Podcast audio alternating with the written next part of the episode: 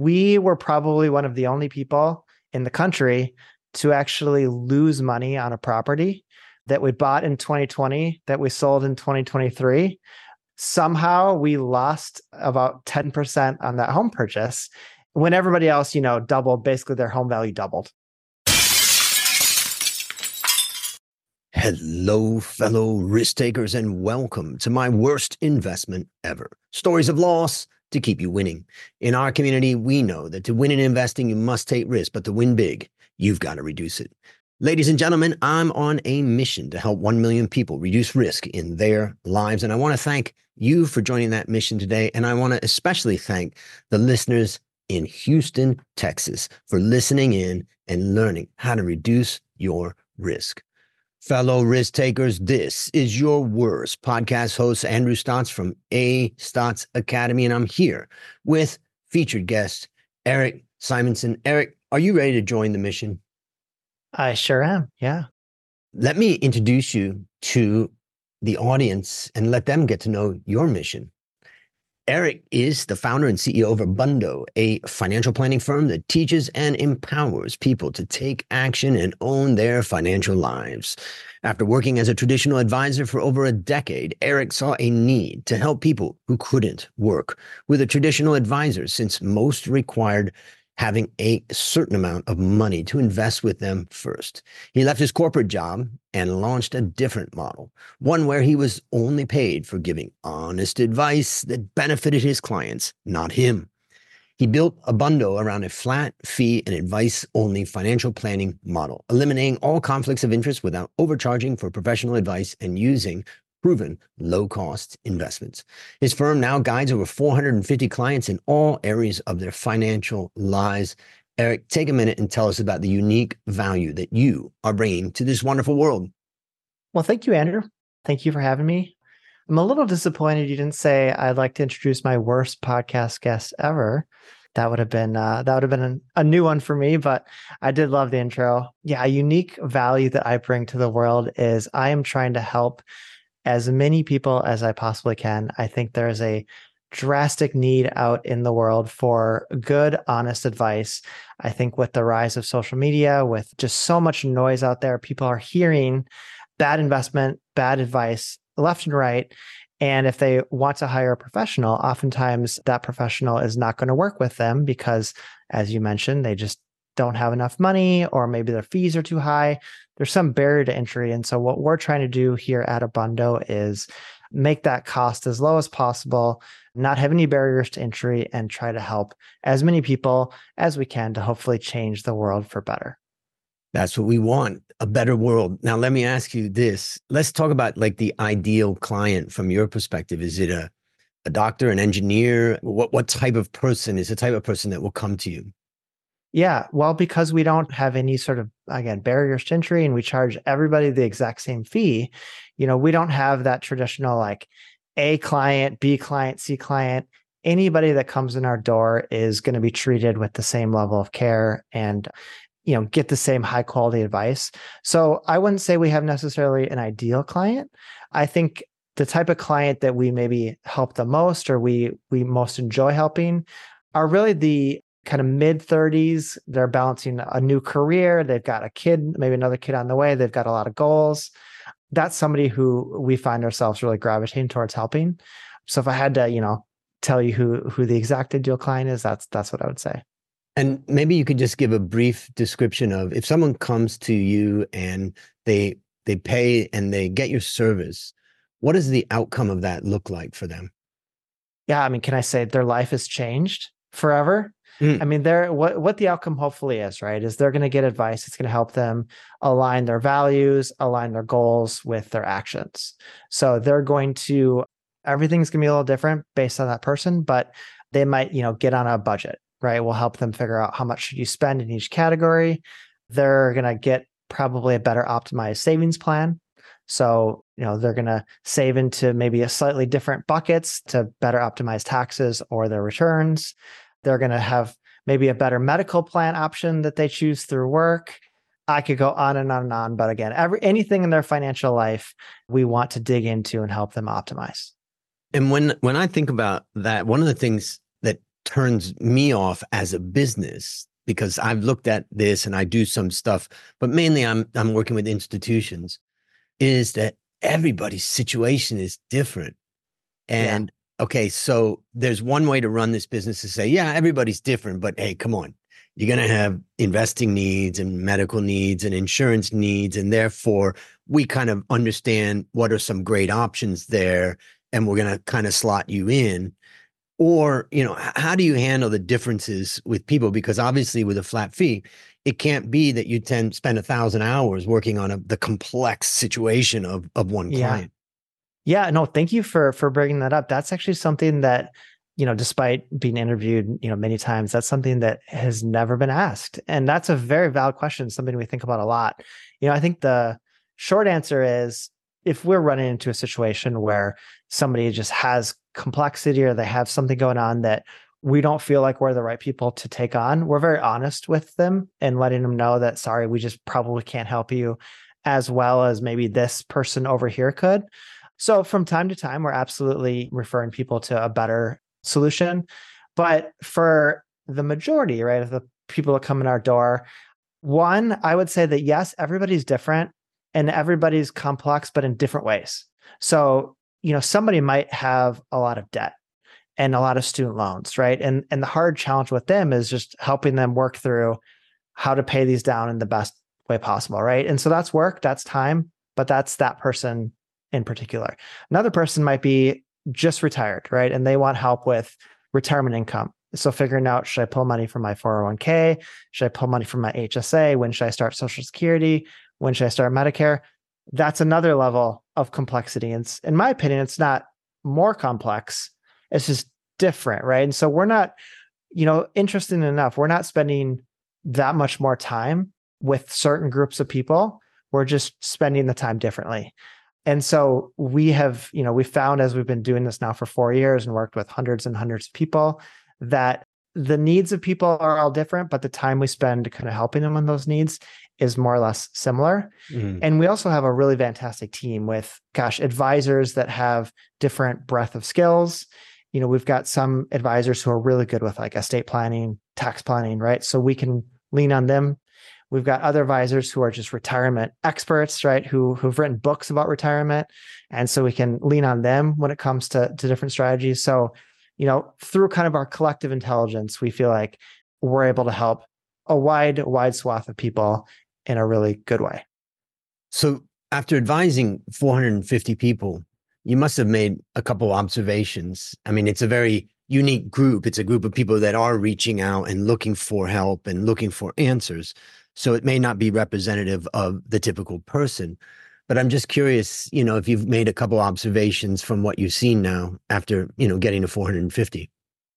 Gosh, you know, that's that's funny you asked that because I was just thinking earlier this week. I was thinking, you know, we're starting to get some interesting data because of the amount of people we work with. And, you know, as we continue to grow and expand, you know, we're to, yeah, we're definitely going to have some insight into kind of the psyche of the consumer. Mm-hmm. And I will say that, yeah, we've definitely learned some things, seen some things, and probably the biggest, in my opinion, surprising, but it might not be surprising for you and, and a lot of your listeners. But the biggest surprising thing that I, we continue to see over and over is people's fear and specifically their fear around investing. And, you know, everybody thinks the recession's coming. Everybody thinks the market's going to crash, you know, and last I checked, the market was up 23% this year, you know, so it's, there's kind of a disconnect between what's happening with the markets and with people's retirement accounts and the way people feel about it. And so we're, you know, we're trying to educate them and, and show them, you know, what the risk, you know, in your world, right? What the, the right risk appropriate level you know, of investment risk to take on is. So if somebody's interested and they want to learn more, what's the best place to to go? If somebody wants to learn more? Yeah. Yeah. I mean, they can visit us on any of our social media platforms. Best place would probably be our website. Mm. We've got a lot of good content on there. They can schedule a free consultation with us to learn more. That would be probably the best best place to to learn more about Abundo and what we're doing. Yeah. So I'll have a link to that in the show notes, abundowealth.com. So that's great. It's it's interesting to learn about what you're doing, and I I wish you you know great success because you really are changing lives and helping people. I know it was a major milestone in my mother and father's life many years ago when they found an advisor. It wasn't a fee only and it wasn't what you're doing in that way. But I can say that they've had that advisor all their life. And that advisor has taken great care of them. And he was able to identify that they were way overexposed to a particular stock that my you know at the company my dad worked for and was able to to bring that that down before that stock collapsed. And That's so, great. you know Yeah. so much value there. So i appreciate that. Well now it's time to share your worst investment and since no one goes into their worst investment thinking it will be tell us a bit about the circumstances leading up to it and then tell us your story Yeah. Well, I um, you know, as somebody who dispenses financial advice for a living to hundreds of people, you know, this was this was something that I definitely had to check my ego at the door. I'll tell you the story. So in 2020, during kind of the early days of COVID, my wife and I sold a home and we bought a condo because we wanted to live we wanted to live downtown.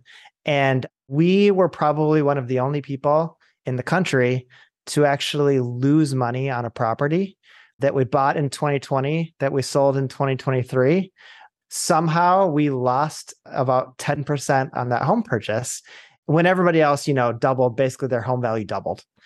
And so that was i would say that was probably you know dollars and cents wise my worst investment ever.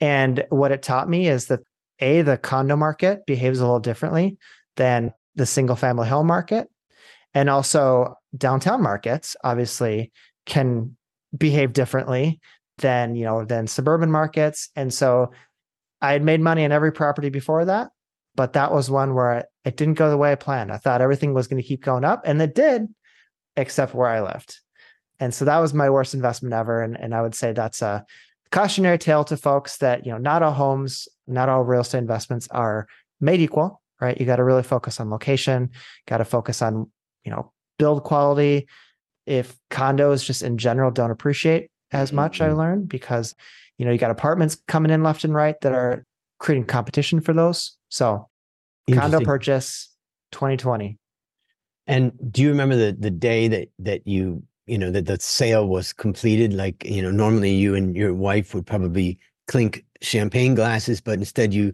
realize, okay, that was different. you remember that? yeah day? well i knew i mean i knew eight months before we sold that we were going to take a loss on it. Mm-hmm. And you know understanding investment risks right and viewing it in in the context of any other investment right? If if i would have owned a index fund and it would have dropped 10% in value it's not the end of the world right? Mm-hmm.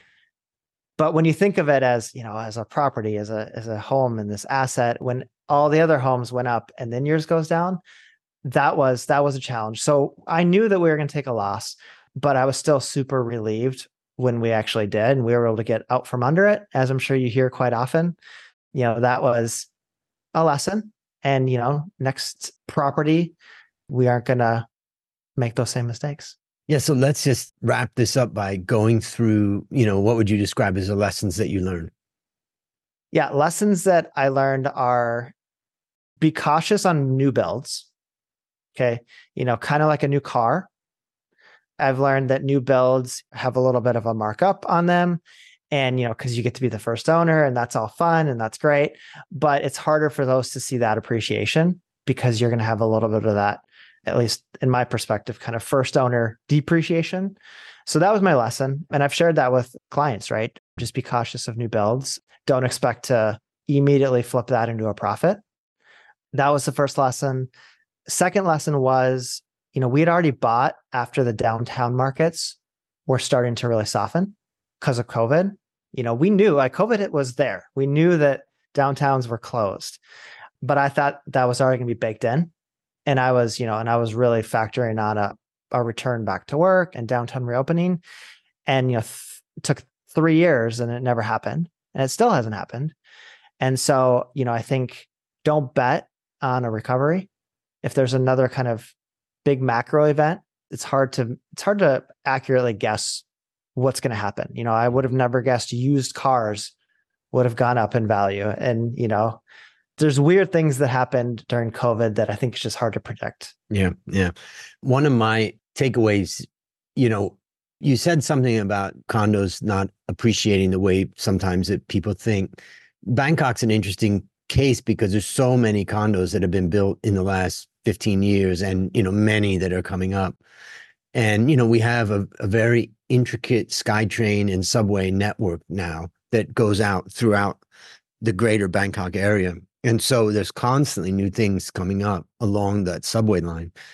I saw a condo that i thought was interesting near my near my home and i thought ah, i'll buy it. And i bought it. It hadn't been built you know it was being built and the, the company that was building it was you know a high quality company so i wasn't too worried about that. But when i finally received it i, I just thought to myself i don't really feel like living in this for some reason. Mm. and i tried renting it for a little bit and then after that i sold it. And so i didn't have it for very long. And i, I probably made all in all because i had some renters in there for a little while i probably made one or two percent you know over a year or maybe over the whole time i had it which was maybe two or three years and I was I was fine with walking away from that because I didn't want to live in it number one and then also I didn't want to be a landlord. But the thing that I've come to see in Thailand in particular is that I think a lot of people have a hope that they're going to get some big gain at the end of you know in future years when they sell it and I think it's just the opposite. They're yeah. going to have a loss. And yeah. that's coming because of new developments that are coming up all the time. And also, you have deterioration ultimately in the building and the look and the style and all that. And mm-hmm. so, what ends up happening is what people think is is going to be a gain is actually a loss. And the second thing that I find fascinating is that nowadays you can't even sell secondhand condos. Very hard. Yeah. Yeah. Yeah. Much more. Yeah. We we had one showing and we're thankful that that person actually bought it. Yeah that was lucky. You know, our neighbors have been on the market for months and months and months and not sold.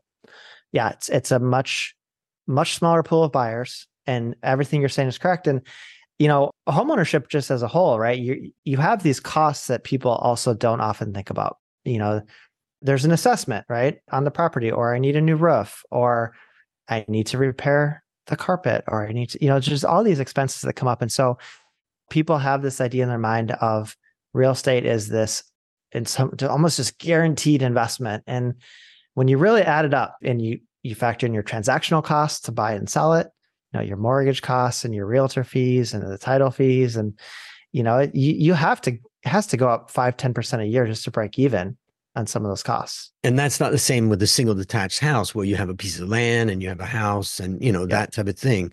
So it's just a very, you know, different situation in the condo market. So yeah. Before we move on to the next question, we had a little discussion before, and my valuation masterclass bootcamp students are graduating this particular week from a six week intensive program of how to value companies.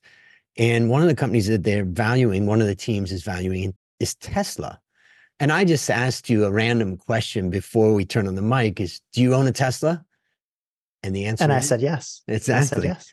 I said Maybe for a long time since, yeah, almost eight years for the benefit of my students, maybe you could give a quick synopsis as an as a long-term owner, you know, what your perspective is on the company, the car, and all that as they're, you know, coming up with their final, you know, presentations.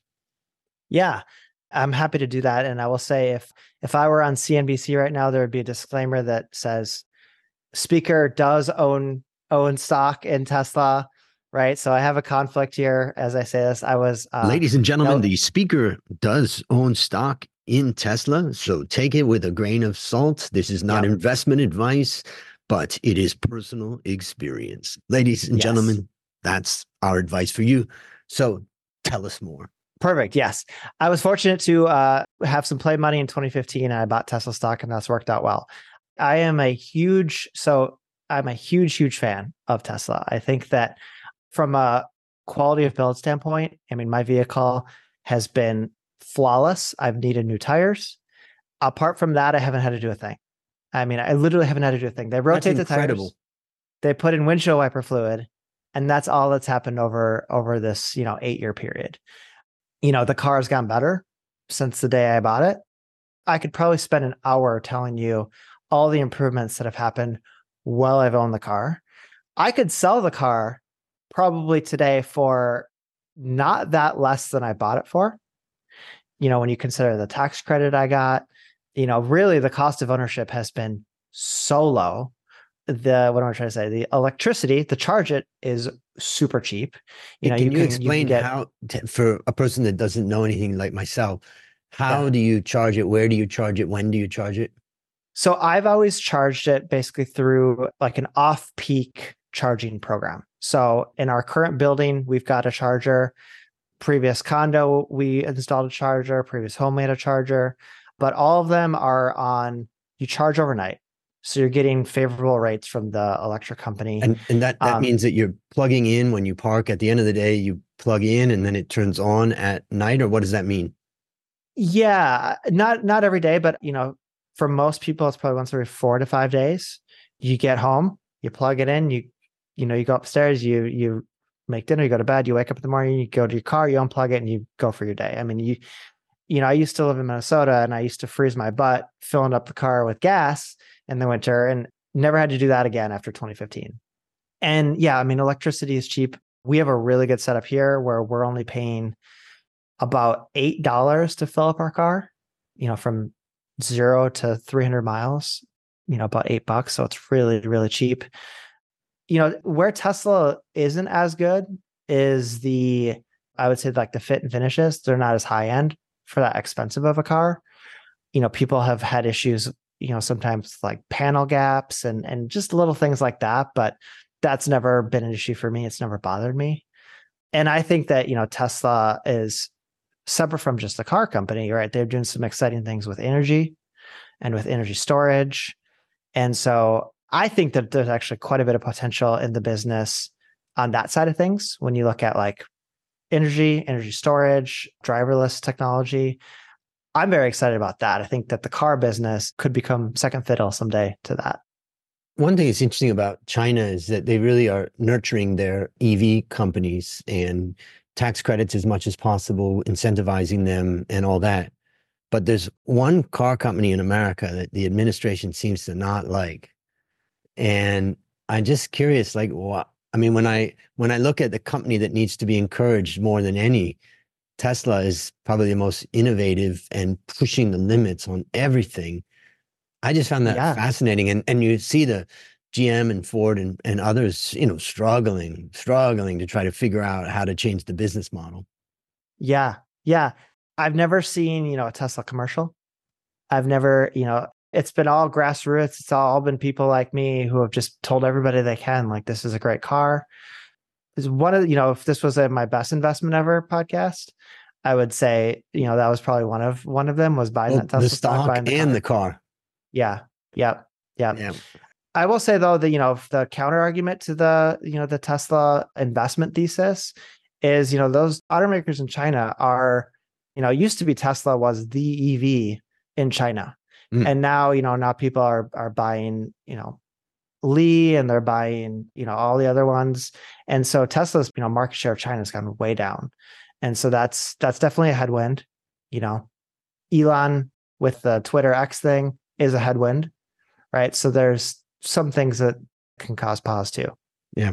I just put a poll on my LinkedIn. Should Tesla buy Twitter? And the the vote was uh, about 60% no. So mm, interesting. Yeah. But I mean, I had some interesting comments and, you know, people thinking about how that could, you know, come together. But that it's fascinating. And I appreciate you sharing a little bit about that. I know my students are going to appreciate hearing that. So let's go back and think about your investment and let's think about your worst investment based on what you learned from that story and what you continue to learn. Let's now imagine a young man or woman or a couple who are looking at a condo.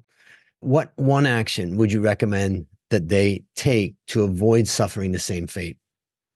I would tell them to make sure they feel really confident in their timeline that they're going to live there.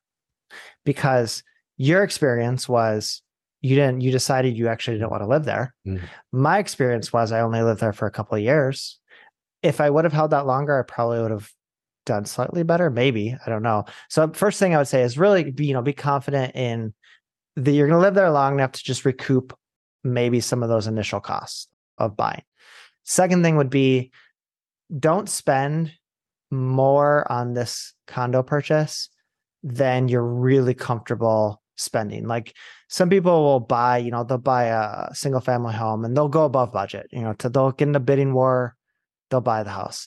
I would say with a condo, because it's it's going to be a bit more of a risk. I just would hate for somebody to, you know, maybe their budget was 500,000 and up buying something for 600 and then that and the, that goes down in value. It just becomes a bigger loss for them. So just really you know be tighter on your purchase price parameters with a condo purchase. And then i would say also really understand the the rules around the rentability of it. So what what happens if you want to get out of it? Can you rent it out like you did? In our instance we couldn't. We knew that going into it but that was just definitely a an issue right? We couldn't have held on to it even if we wanted to. So just really understand you know the those bylaws. Great advice. What's a resource of either yours or any others that you'd recommend for the listeners? You know if i want to direct people again to our website they can specifically go to our blog. We've got a lot of really good content we're putting out on our blog on a consistent basis. One of our advisors is a, a prominent blog poster or a blogger i should say. And so he's actually writing blog content for us as well. And so yeah we've got some good good material on there as well as a lot more coming. Yeah and i'm looking at some of them like what to consider when combining finances. Why do bond funds lose value if they are safe? As another example lots of good uh, blogs right there. So yeah a, a yeah. good resource. Let me ask you last question. What is your number one goal for the next 12 months my number one goal for the next 12 months i will tell you my number one goal for the next 12 months is creating the best culture and team that I can create. You know, because if I do that, they're going to work hard for their clients, they're going to serve them really well. So I want to just I want to make I want to have a happy, hardworking group of folks at Abundo. Beautiful. All right, listeners, there you have it. Another story of loss to keep you winning. Remember, I'm on a mission to help 1 million people reduce risk in their lives. As we conclude, Eric, I want to thank you again for joining our mission. And on behalf of A Stotz Academy, I hereby award you alumni status for turning your worst investment ever into your best teaching moment. Do you have any parting words for the audience? No, other than just thank you for having me, Andrew. I appreciate it. It's great having you and learning from you. I, I, appreciate you coming on the show. And that's a wrap on another great story to help us create, grow, and protect our wealth. Fellow risk takers, let's celebrate that today we added one more person to our mission to help 1 million people reduce risk in their lives. This is your worst podcast host, Andrew Stotz, saying, I'll see you on the upside.